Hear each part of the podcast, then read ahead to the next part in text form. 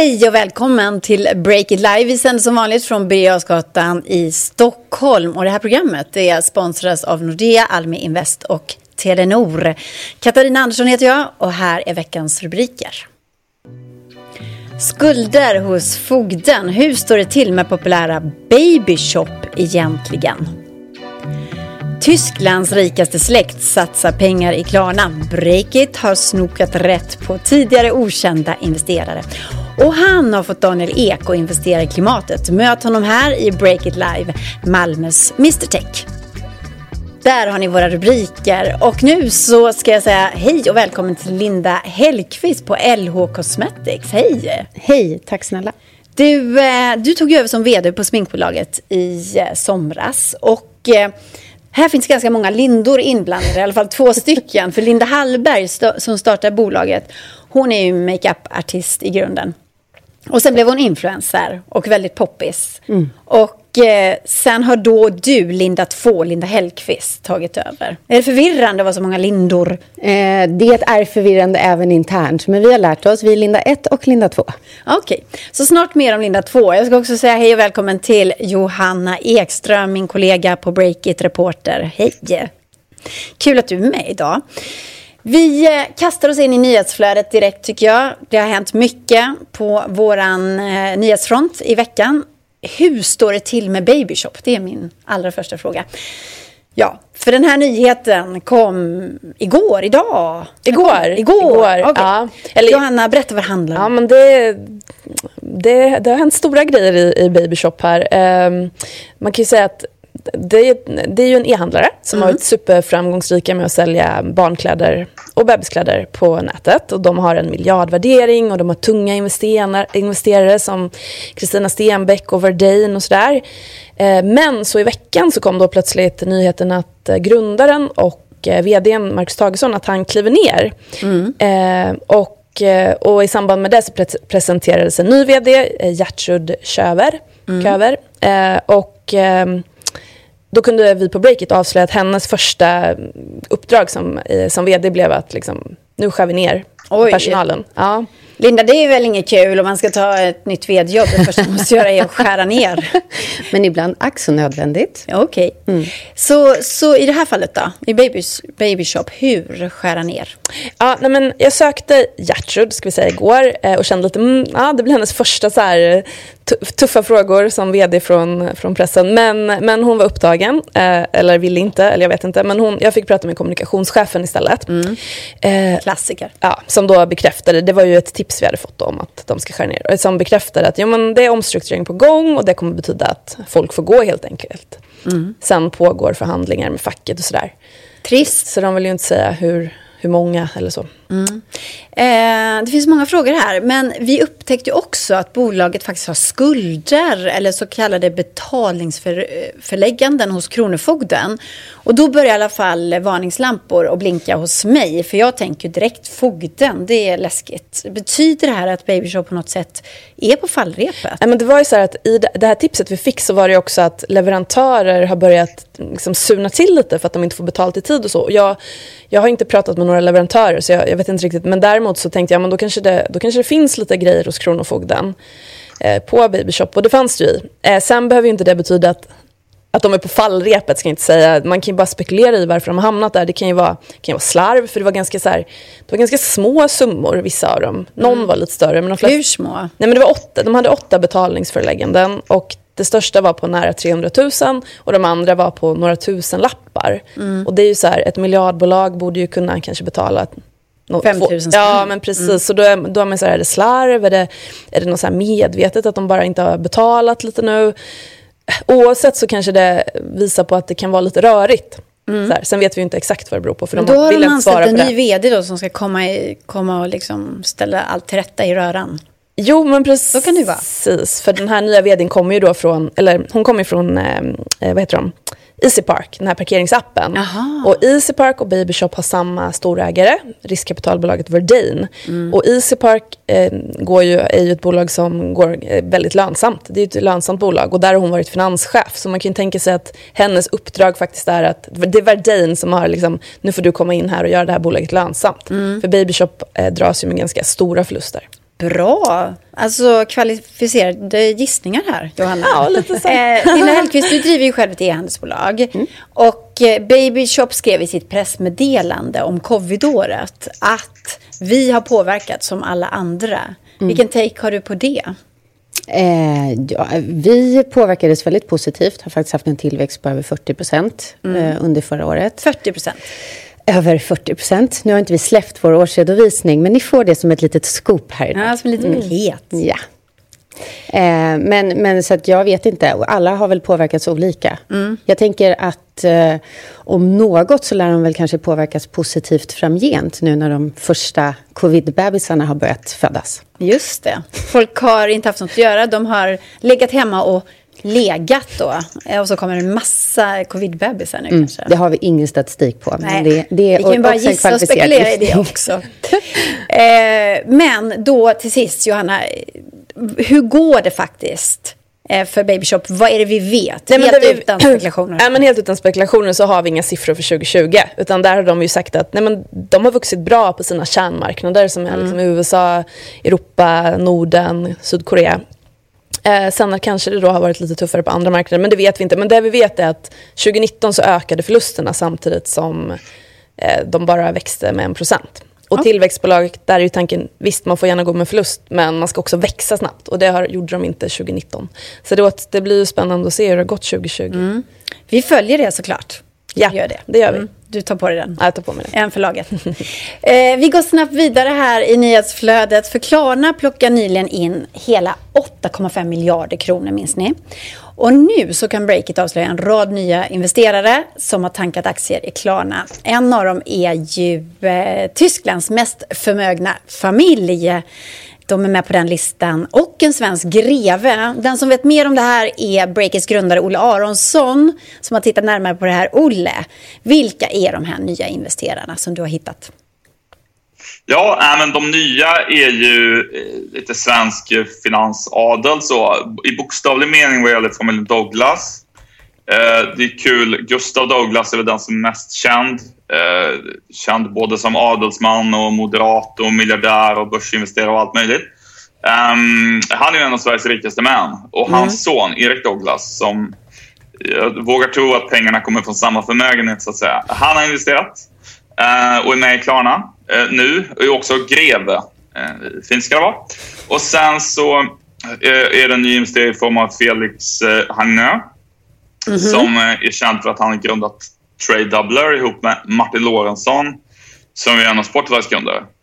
Eh, så ni märker, det är, ett lite, det är ett persongalleri som verkligen är uppe i gaddan här. Eh, verkligen. Han är, också känd, han är också känd för, för att han var väldigt tidig investerare i Spotify och blev väldigt, um, väldigt uh, rik på det. Och han är också känd av en lite mer tveksam orsak i, i och med att han brukar hamna i, i luven på skattemyndigheterna i Sverige och så på grund av att han eh, placerar sina pengar i Cypern och så. Det är ett Cypernbolag även den här gången som går in i, i Klarna ska jag säga. Uh, så det är de två svenska och sen är det en jätterik tysk familj också som heter Reimann. Ja, de är jag sugen på att veta mer om. Vilka är de här Reimann? Låter som Reimann. Ja, alltså, Nej, men det, det, det, är nästan en bok bara att redogöra för det. Men det är en av Tysklands rikaste familjer som äger eh, lite under en procent i Klarna. Och de eh, har ägt hur mycket olika saker som helst genom åren. Massa varumärken man har använt. Såna här diskmaskinstabletter och Klerasil, schampo och liksom hundra sådana saker till. Ja, Durex läste jag, Olle. Durex ja, läste jag i din. Exakt. Ja, kondomer också. Men alltså från kondomer till finanstech. Varför gör de det här, tror du?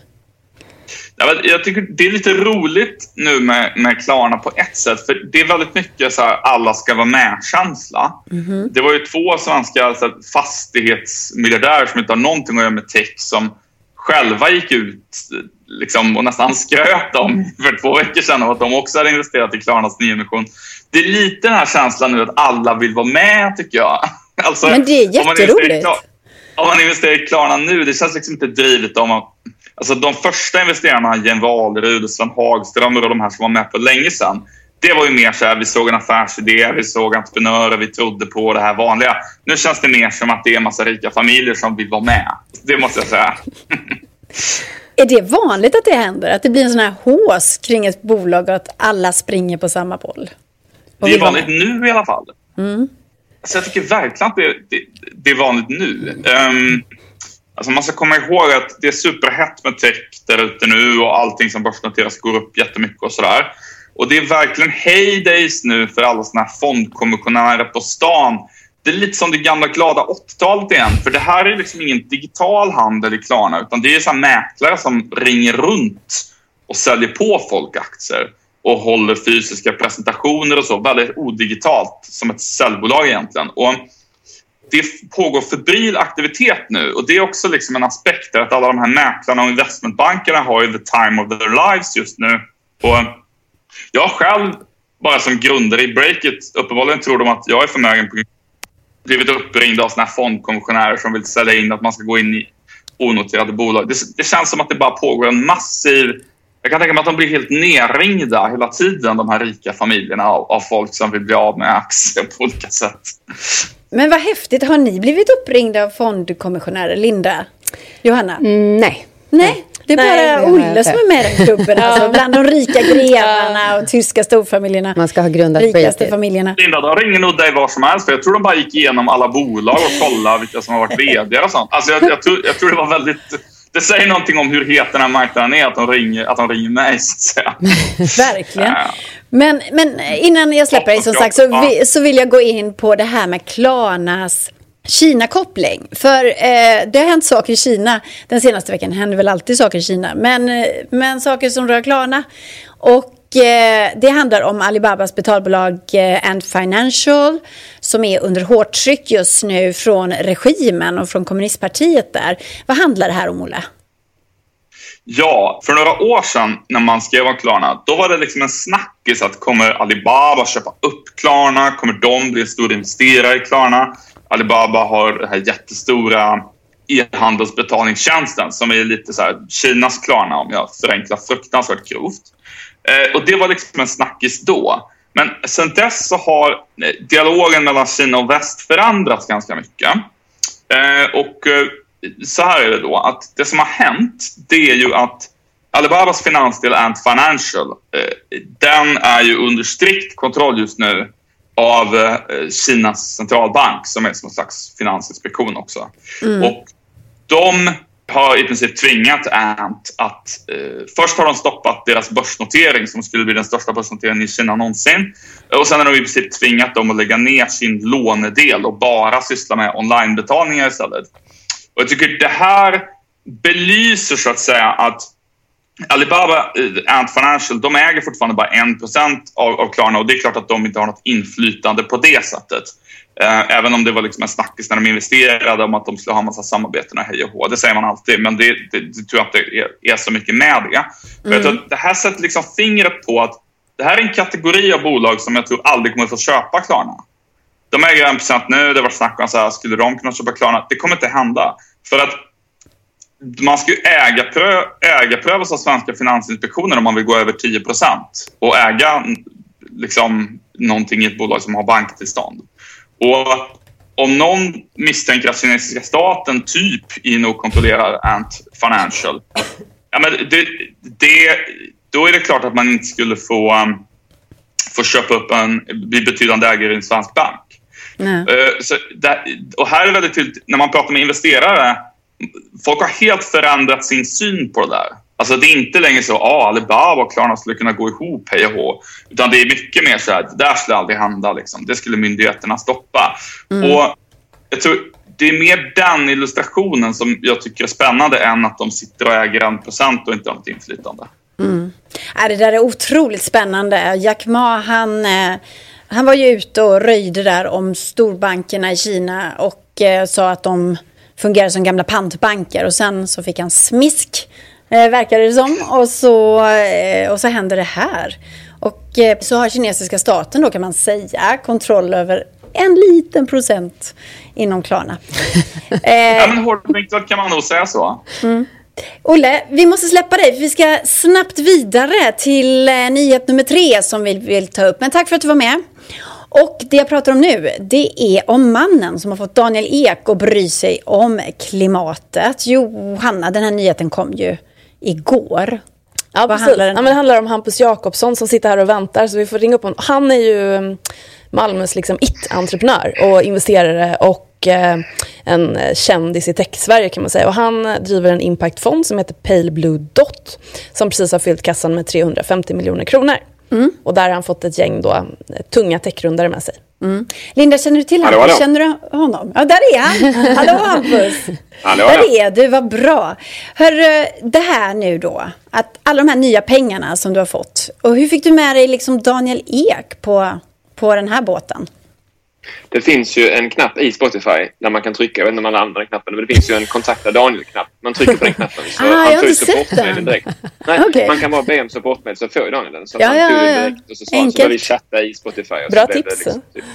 Ja, men den kan jag verkligen rekommendera. Det är väldigt bra. Ja.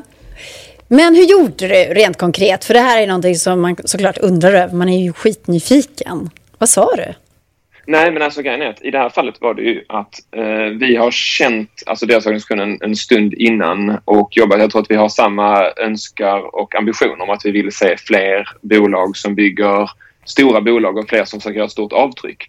Och jag tror att det Primatea vill göra det är ju liksom mycket bredare. De ser många andra problem som är allt inom hälsa eller annat där liksom det finns inte tillräckligt stora ambitiösa grejer och många bolag som byggs måste eh, riskkapitalbolagen kanske är för kortsiktiga eller att, de, att grundarna är helt okej med att sälja till USA för att det är svårt att växa bolaget till viss punkt.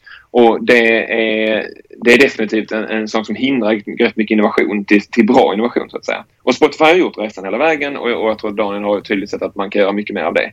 Och jag tror att där så har vi ett stort eh, delat intresse och sen har ju vi kommit från klimatvinkeln där vi känner att Europa har ju ett extremt stort klimatkompetens. Både, både, liksom, både tekniskt vetenskapligt och allting, alltså väldigt, väldigt framstående. Men också beteendemässigt men även eh, lagmässigt.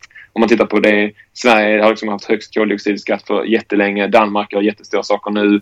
Eh, Frankrike förbjuder precis långdist, kortflyg, alltså kortdistansflygning. Så det är väldigt tydligt att Europa ligger långt framme legalt, eh, be- beteendemässigt, köpstarksmässigt och eh, teknikmässigt. Men på något sätt har, är det fortfarande bero, tron att man tänker att de amerikanska startupsen ska komma in och göra, lösa alla problemen.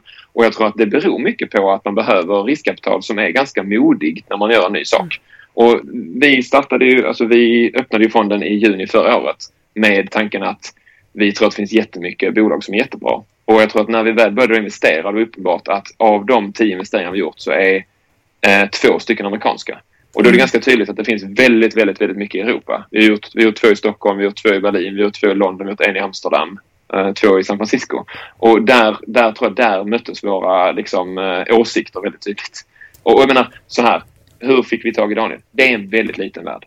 Det är en väldigt liten värld. Så att, Ni har eh, alltså är en- direktkontakt som du sa. Kanske inte genom knappar på Spotify, men ändå. Eh, man Du pratade i film. 180 här nu då, Hampus. Det är helt fantastiskt. Men Linda, jag måste fråga dig. Du känner till Hampus? Världen är liten, säger Hampus. Ni två känner varandra, eller? Hampus är ju en entreprenörskändis. Var inte Eller hur? Ja. Malmös stora techman. Ja. Hej Hampus. Ja. Du, eh, samtidigt så har ni tackat nej till oljebolag, Hampus. Varför vill de? Alltså, jag menar, jag tänker varför har oljebolag ens försökt vara med? Liksom? Alltså jag, tror, jag tror att det är inte jättekonstigt. Eh, det finns två anledningar. Den ena grejen är att jag tror den som är mindre rolig är att jag tror att många oljebolag har förstått att de har en rätt så trist profil och det är rätt svårt för dem att anställa bra folk. Det är, alltså det är, de har ett problem. Deras, eh, deras aktier dyker, eh, det liksom, anställda vill inte jobba där, deras profil är inte jättebra. Och därför är det klart jättebra för dem att visa att nej men titta nu, vi bygger den här accelerator investeringssaken som hjälper att investera i saker som bygger den gröna revolutionen. Det är ganska givet att det är klart att de ser det. Och jag skulle säga att självklart är det så att vissa av de här organisationerna faktiskt är genuina. Alltså de, de ser verkligen att eh, oljebolagen har ju en enorm kompetens av att processa stora volymer av saker, bygga stora saker, transportera stora komplicerade saker. Och de ser att de klart kan hjälpa till med att göra energiproduktion eller någonting annat med en annan teknik.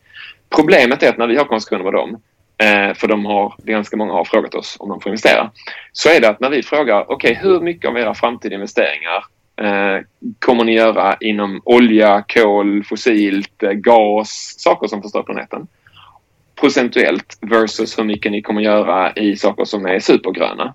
Eh, och då säger de alltid att det är så, det är så svårt att avgöra. Okej, okay, men avbryter vi. Men är det mer än 90 procent som är liksom inom svart? Men då säger de, jo men det är nog mer än 90 procent.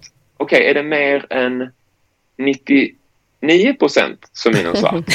jo, det är, nog, det, är, det är nog där. Är det 99,5? Jo, men där någonstans är vi. Någonstans. Alltså, så då måste jag säga, förlåt, lägger ni alltså 0,5 procent på gröna investeringar och så säger ni att ni är med i den gröna vågen. Och då känner jag att det, är liksom, det blir inte, det funkar inte för mig.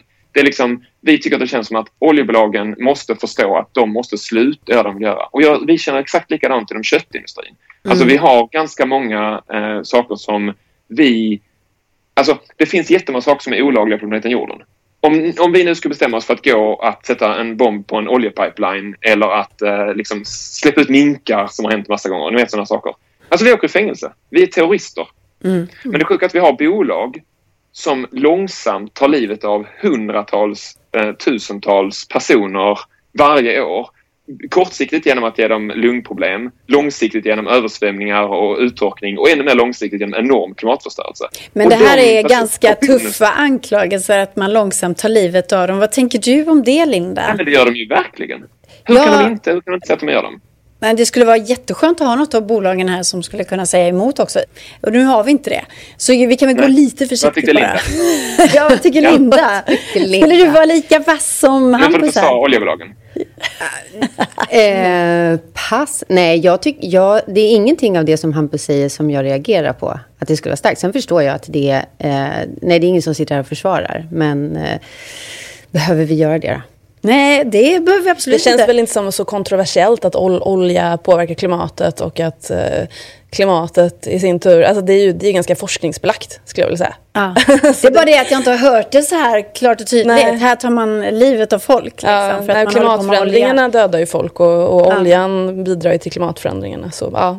Och, okay. och där får man tänka på att det, det, det läskiga är att man får tänka på att om man är ett bra oljebolags vd så får man ju en bonus. Så de personerna, som, så de personer idag som driver oljebolag eller eh, stora delar av agrobolagen får bonusar om de lyckas producera större volymer. Och mm. problemet är att samtidigt som om ni, det finns två nunnor i USA, katolska nunnor, sprängde en pipeline i USA för att de ville visa att alltså enligt, krist, enligt kristendomen så ska man liksom hindra saker som är emot död. De åkte i fängelse på 100 plus års fängelsestraff och är klassade som terrorister. Mm. De, det de sa i sin slutplädering var vdarna på dessa bolagen dödar fler människor per dag, eller liksom per dag än vad de stora krigen har gjort. Och de får bonusar. Mm. Och det är någonting som vi alla är helt okej okay med att våra pensionspengar placeras i. Vi är helt okej okay med att våra AP-fondspengar placeras i saker som dödar människor. Men när du tar de här diskussionerna med oljebolagen, går du hela den här vägen då? Eller släpper du dem bara och säger vi är inte intresserade? Eller kör du det här lilla föredraget för dem? Också? Eh, jag kan säga så här, ja, det, är, det, är, inte första gången, det är inte så att Breakit får min story. um, jag tror att, det här, jag tror att inom, alltså inom personer som jobbar inom klimat så är det här väl ganska, alltså det är väl liksom en ganska så liksom given sak. Sen finns det, man ska verkligen säga att det finns ju oljebolag som tror att de kan vara en del av förändringen. Mm. Men jag tror att de måste nog visa det med rätt mycket mer än 99,9 procent i något svart. Okay. Jag tror att när, när jag ser oljebolagen divesta från olja, sälja sina oljefält, lägga ner sina oljefält, sluta bygga pipelines. Då börjar jag tro dem på riktigt. När de börjar säga att vi har en mycket bättre metod att skapa energi eller transportera bilar, då säger jag då får ni jättegärna ge oss pengar. Då tar mm. vi jättegärna inte pengar. Det kanske, det kanske tar en stund. Men sen Å andra sidan så är du också inte intresserad av bolag som investerar i till exempel hållbar shopping. Berätta mer om det. Nej, men jag skulle säga precis det. Eh, det som vi har, alltså det, kanske, jag ska säga till att det inte tas helt ur sin kontext. Vi har bolag som vi tittar på som vi tror jobbar med klimatet men där vi är lite oroliga för att de, de första effekterna ser väldigt bra ut. Till exempel hållbar shopping eller till exempel koldioxidkompensering, att du köper eh, carbon credits. Mm. Om du har ett bolag som låter dig mäta hur mycket det kostar för dig att äta kött eller flyga till Maldiverna och ha din bil och sen kan du köpa en carbon credit för 5 kronor per ton koldioxid, vilket du kan göra, liksom, göra nu. Det går att göra. Då flyger du till det här bröllopet i Maldiverna. Då byter inte du bil, du fortsätter äta kött. Mm. Men om du ser det riktiga priset på koldioxid, då skulle du aldrig göra det. För du skulle, aldrig, du skulle inte vilja betala så mycket för en flygresa. Problemet är när folk gör saker där vi kan ignorera problemen och köpa oss ur problemen, så får vi katolska avlatsbrev. Då får mm. vi så att men det är okej okay att skjuta någon. Alltså du får betala lite så är det okej. Okay, liksom. Och det är det vi har gjort. Med. Sen finns det bolag som verkligen suger ner koldioxiden med att göra lösningar. Och då kan vi faktiskt göra någonting. Men då blir priset betydligt högre. Och samma sak är det med sustainable shopping. Att vi är jättepositiva till företag som bygger nya produkter som ersätter plast till exempel. Det är jättepositivt. Men det finns en del bolag som gör ett litet filter som man kan använda på sin, eh, i, i sin browser som hjälper dig att hitta lite mindre dåligt alternativ.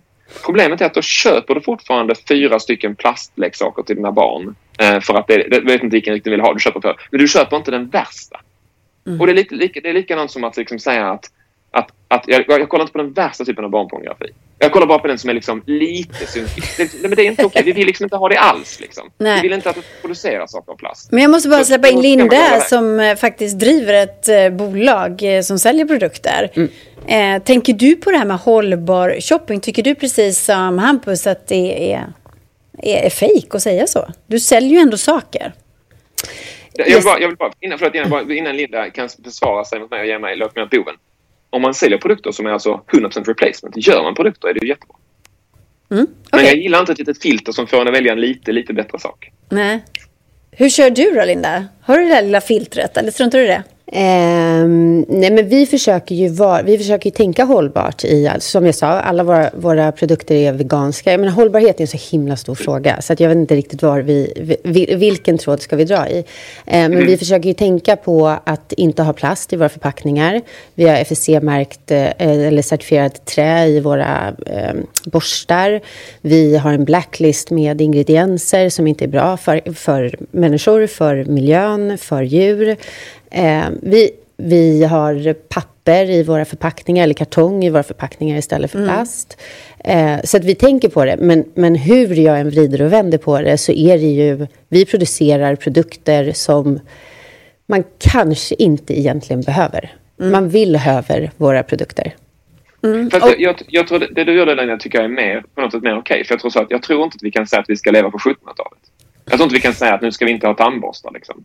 Men det är inte det vi har varit lite negativa med. Det finns en hel bunt med amerikanska företag som gör ett litet filter så att du kan handla precis som du vill. Men att du liksom bara swipar en gång till höger. Ja, du mår bättre jätte... liksom. Du känner dig bättre ja. och du gör inte. Men till exempel vi har investerat i ett bolag som gör tonfisk eh, som är en, en, vegansk tonfisk. Det är ju alltså, det är precis som det du gör Linda. Det är liksom, folk behöver inte äta fake tonfisk. Nej, det behöver man inte. Men alltså vi kan inte heller be att folk ska svälta eller bli asketer. Hampus, det är väldigt kul att höra dig eh, lägga ut texten uh, om det här. Och uh, vi får väl önska dig lycka till med den här uh, fonden då. det låter jättespännande alltihop. Kan du inte komma tillbaka och berätta mer? Så fort du har någonting, bara hör av dig. Gör det. Ja, jag har mig. Ha det bra. Ja. Tack så mycket. Hej då. Hej. Och vi går vidare i programmet. För som ni vet så är smittspridningen av corona skyhög i det här landet. Och vi har suttit hemma i över ett år, de flesta, och jobbat hemifrån. Eh, och många är trötta på det. Men nu till ett företag som faktiskt aldrig har gjort något annat än att jobba på olika platser på distans hela tiden. Här kommer det.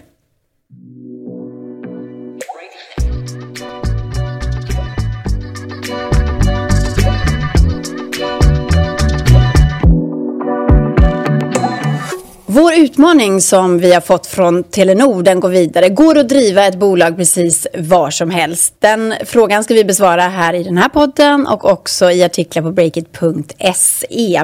Och dessutom så har vi en tävling ihop med Telenor eh, där det finns chans att utses till årets techsmartaste bolag. Du kan få ära och du kan få pengar, 100 000 kronor i potten. Och ni hittar den här tävlingen på breakit.se. Det är bara att gå in där och anmäla ditt eget bolag om du har lust att vinna. Och tror att du kan det såklart. Men nu tillbaka till frågan. Går det alltså att driva ett bolag var som helst? Ja, är svaret på den frågan. I alla fall om man heter Hans Nottehed från Vority som kört bolag på distans ända sedan starten. Hallå där Hans! Hejsan Katarina, läget?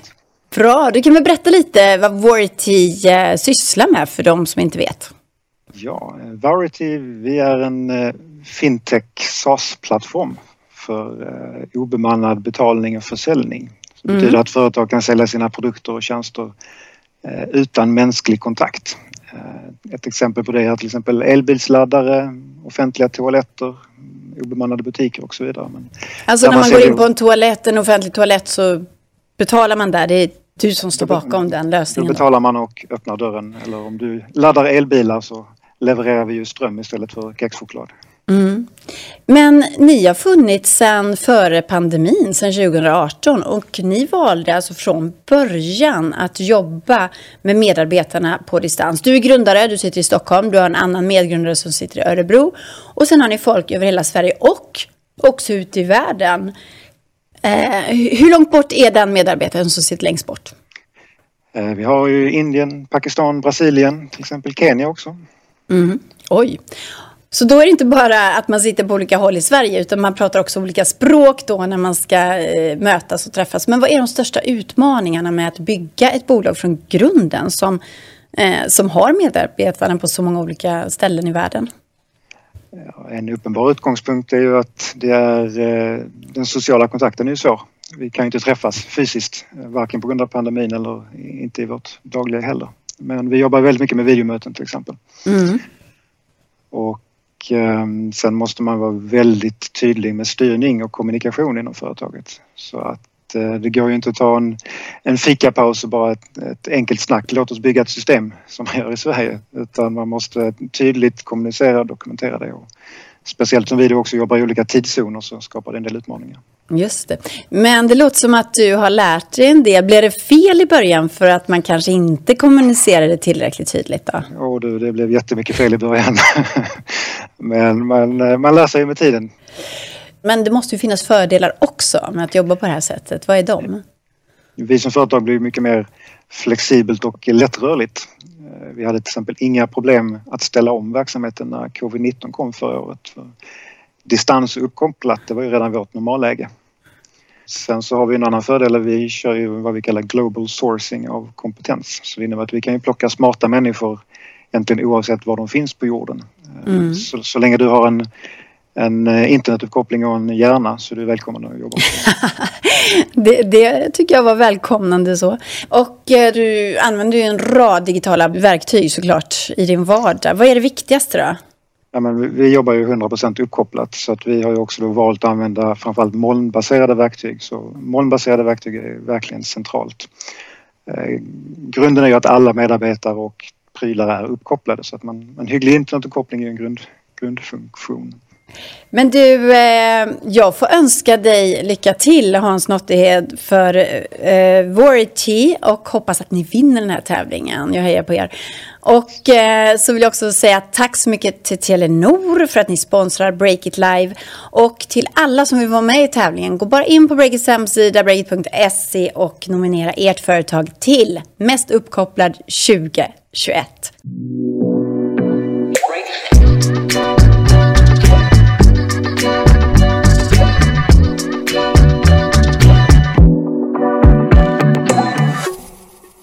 Nu så blir det mer Linda 2.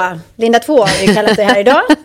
Linda Hellqvist från LH Cosmetics. Eh, och eh, var börjar vi Johanna? Kan inte du dra lite bakgrund? För det, det, är mycket finare att du gör historieskrivningen än att vd gör den själv. Ja. för, för Linda kom ju in då Så nu tar jag mig friheter då helt enkelt ja, helt och, och beskriver det här. Nej, men det var ju så att förra sommaren så i juni så var det ändå lite medie, medierapporteringar om LH Cosmetics och det var ju då eh, det var ju influencers som var sura och det var anställda som var sura och det talades om eh, ja, men, dåliga arbetsvillkor, låga löner. Så det blev ju, en, det blev ju lite av en riksnyhet. Mm. Eh, det började alltså i sociala medier, ungefär ja, det bör, som precis. Naked? Ja, men liksom lite, exakt. Ett, ett, det blev ett, ett drev kan man säga i sociala medier som även snappades upp av ja, men Expressen till exempel. Och, och bloggbevakning, den här stora bloggen skrev mycket om det här.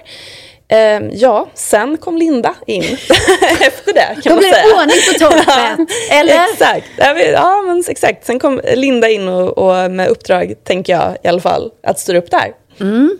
Vad säger du om den historieskrivningen, Linda? Var det så att fick du ett samtal där de frågade vill du komma upp och komma in och reda upp den här situationen? Var det så? Jag fick ett samtal där frågan var, vill du eh, driva global expansion mm. eh, med fokus på att driva upp den egna e-handeln? Mm. Med min erfarenhet, eh, både inom storbolag men, men också eh, startup scale-up-bolag, eh, inom e-handel så var det helt givet. Och dessutom inom skönhetsbranschen som jag har enormt stor passion för. Men eh, då visste de att de kastade till dig ett riktigt köttben där då. Och så tänkte de att du inte skulle ha hört om de här problemen, eller? Men det är klart att du har det gjort, så du måste ändå frågat kring den här, eh, det här rabaldret kring Alltså jag gör ju såklart en DD innan jag kliver in i någon typ av bolag eller engagemang. Eh, och det gjorde jag även i det här fallet. Eh, sen så måste jag säga att jag kom in till ett otroligt tajt och passionerat team. Eh, det var feedback eh, som hade kommit ifrån tidigare anställda. Men det teamet som jag tog över var ja, men superstjärnor. Mm. Så. så du märkte inget av det här eh, bråken och missnöjet och så vidare? När du klev in så var allting hunky-dory?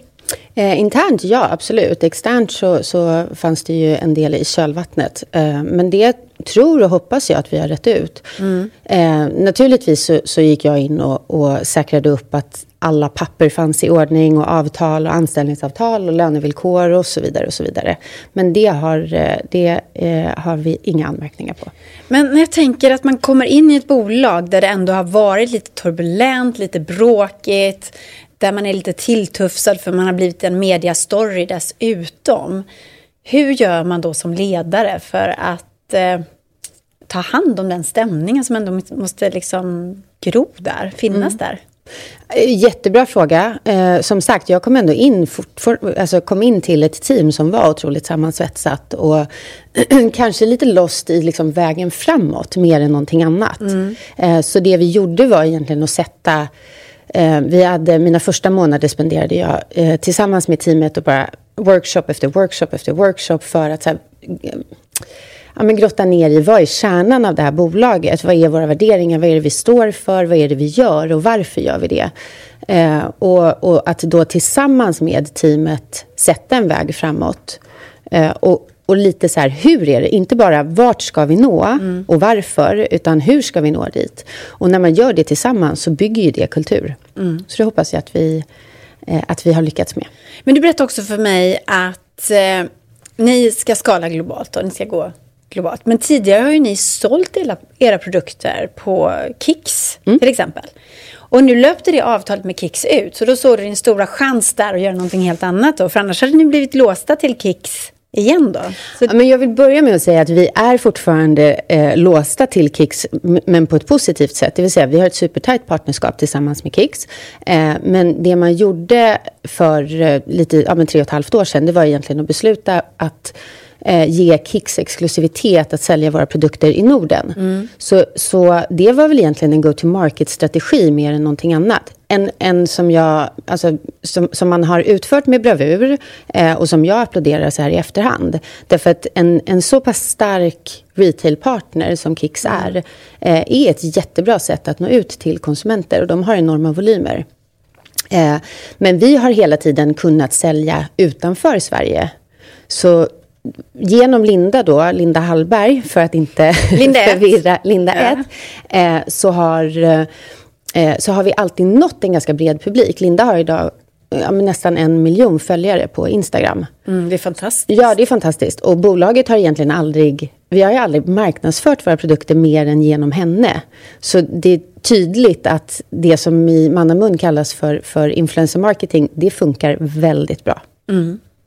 Okej, okay. eh, Johanna, du som, du som alltid tittar på och gillar smink också. Vad har du för frågor till Linda? Ja, jag tycker bara att det var en spännande grej. Jag tänker mer på siffrorna här än sminket kanske då. Vad är det för siffror då? Nej, men, eh, det, det verkar ju som att det har gått ganska bra eh, för er förra mm. året. Avslöjade du lite här. Ja. Kan, du, kan du säga något mer? Hur, hur gick det? Eh, nej men vi, hade, vi hade fin tillväxt. Eh, jag tror att det fanns en oro förstås eh, hur corona påverkar alla bolag, alla branscher. Ehm, Ehm, men, men vi har klarat oss väldigt bra. Eh, både, vi, har haft, vi har sett tillväxt både i återförsäljarledet och i egen e-handel. Vi har satsat mycket, mycket mer på vår egen e-handel under andra halvåret då, under 2020. Eh, men ser fin tillväxt i båda de benen.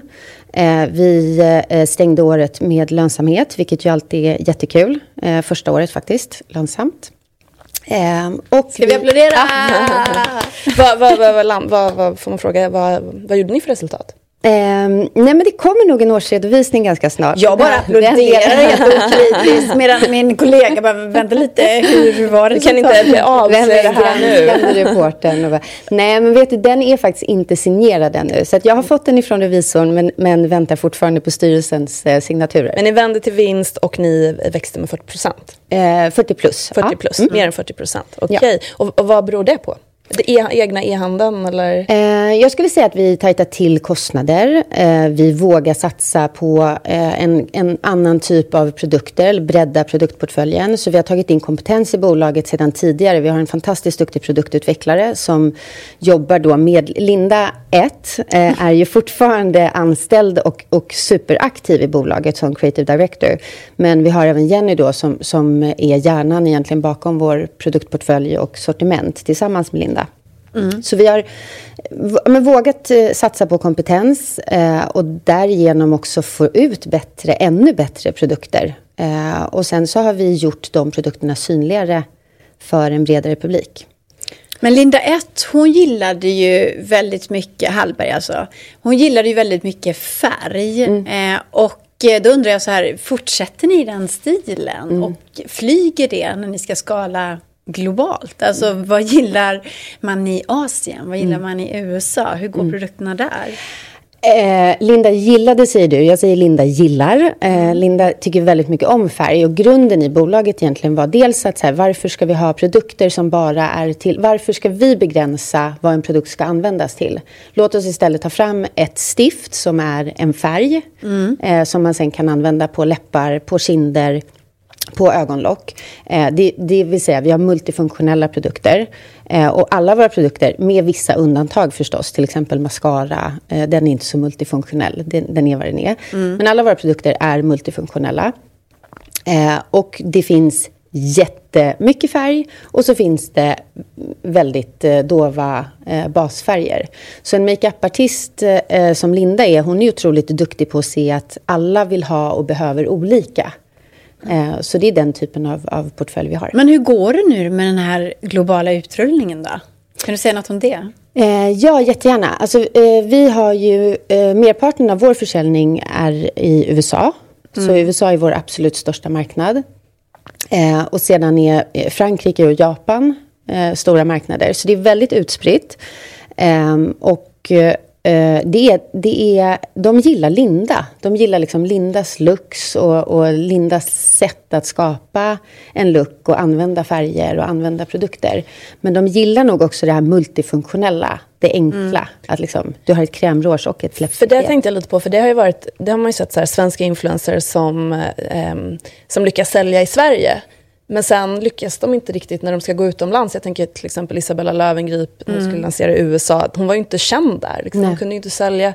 Men Linda Hallberg, hon har, hon har en publik även eh, liksom, Lindas, eh, nu vet inte om jag får avslöja sånt här, men Lindas eh, Instagramkonto som jag eh, såklart följer, statistiskt, eller, eh, följer statistiken i väldigt noga, men där är det en väldigt liten del skulle jag säga som är i Sverige. Det är, ändå, det är fortfarande många personer för att hon har ett så pass stort konto. Men, men hon är absolut störst i USA. Okej. Okay. Mm. Ja. Det låter som att ni har mycket framför er och mycket mm. spännande också. Eh, jag vill också fråga dig så här, att verka och finnas här då i, eh, i den, på den svenska techscenen och eh, eller entreprenörsmarknaden, nya näringslivet så att säga. Eh, hur roligt är det, tycker du? Superkul. Kort svar, superroligt. Mm. Nej, men jag har... Jag, har eh, eh, jag landade mitt första jobb egentligen efter, efter min utbildning eh, på Google. Så jag, jag fostrades ganska snabbt in i, i techvärlden. Eh, lite av en slump faktiskt.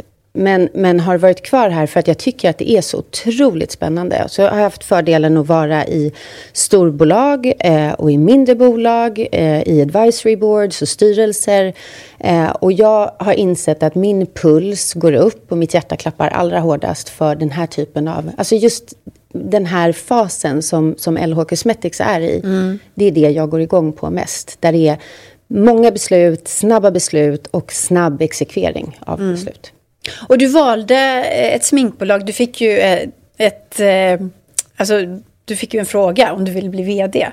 Men du har säkert fått andra erbjudanden också. Är det viktigt att jobba med någonting som du tycker om så personligt? Eller vad jobbar du med på Google förresten? Eh, Vilka på, produkter där? Eh, på Google hade jag en massa roller, men jag var där i eh, sex år eh, och var med och byggde upp liksom, den nordiska organisationen och mm. Eh, flyttade sen till Sydafrika med eh, Google också. Eh, superspännande bakgrund, men då fick jag ju liksom lära mig allt om e-handel, om data, data, data, data.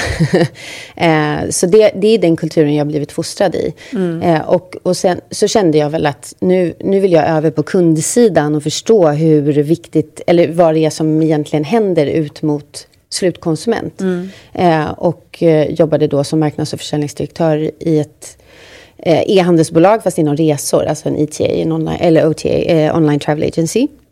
Eh, så då var det resor och sen kom jag hem till Sverige, jobbade eh, på Oriflame eh, inom skönhet. Mm. För att så här, men resor, älskar att resa, det har jag inte gjort jättemycket under covid. Men, eh, och så skönhet, älskar skönhet. och sedan var jag investerare och Eh, eller delägare och, och marknadschef för Swiss Clinic. Så det har liksom följt eh, men, men jag har absolut gjort vissa stopp där, där jag mer har tänkt, här kan jag lära mig någonting. Mm. Här är någonting som jag kanske inte riktigt brinner för produkten, men jag kan lära mig någonting väldigt viktigt. Mm. Men landar ändå tillbaka i att när jag älskar produkten jag jobbar med, då gör jag ett ännu bättre jobb. Och nu kanske du eh, kan ha det så lyxigt också? Du har kommit så långt i karriären så då kan du välja det göttigaste helt enkelt. Nu kan jag välja det göttigaste. Nej men det här eh, uppdraget är hand i handsken för mig. Jag har så roligt varje dag. Jag jobbar med människor som är superpassionerade, som brinner för vad de gör jag får vara med och liksom drömma fram produkter. Bara en sån sak för en sminkjunkie som jag är ju mm. Eh, otroligt roligt. Får jag fråga en sak också? Mm. Eh, det här med våran pandemi då som har gjort att väldigt många sitter hemma och eh, har Zoom-möten.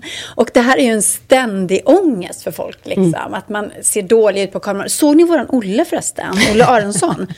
alltså det är ljuset han har i sitt ansikte. Visst är det vackert? Alltså han är så snygg på, sin, på sina möten, på våra möten. Men det är också lite spännande att du har sett försäljningen. Mm. Eh, hur den förändras, sminkförsäljningen under pandemin. Mm. Berätta.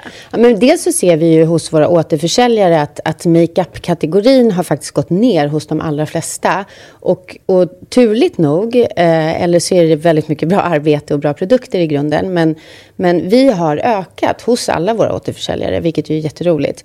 Eh, men, men jag tror, om jag ska vara helt ärlig, att det handlar mycket om den typ av produkter vi har. Mm. Eh, det man undviker när man sitter hemma och inte går till ett kontor, det är ju att kaka på sig en massa smink. Mm. Och vi jobbar inte med, alltså vi har inga foundations eller den typen av basprodukter. Eh, utan ja, men en färgklick, ett läppstift, en, en penna som, som liksom poppar lite. Det går bra, det alltså, går i bra. pandemitider? Det går jättebra mm. i pandemitider. Det finns väl den här läppstiftsteorin, eller vad heter den? Den här att i låg, fast det är i och för sig mer så här, i lågkonjunkturer, då säljer läppstift. Jaha. Det kan man unna sig. I alla fall. Nu kan man kan i alla fall köpa ett läppstift. Nu kan vi också få facit vad som säljer för ja, smink mm. i en pandemi. Då. Mm. Men är det också så, män måste ju också bli trötta på att se sig själva på de här små bilderna. Liksom. Bleka och glåmiga i vintern under pandemin. Säljer man mer smink till män också? Eh, våra kunder skulle jag säga är unisex. Absolut eh, mest kvinnor. Mm. Eh, men vi har eh, alla köper våra produkter oavsett könstillhörighet. Mm. Spännande och kul att ha dig här. Jag tycker eh, att vi säger tack för nu, Johanna. Så tack till Linda Hellqvist och tack till Johanna Ekström. Och tack till alla er som har tittat också. Det här programmet sponsras ju av Nordea, Almi Invest och Telenor. Och Break It Live det är tillbaka eh, 13.30 nästa torsdag. Men det här avsnittet om det är någon du känner som inte har tittat live nu då, så vet du att det kommer som podd imorgon bitti, lägger jag ut den.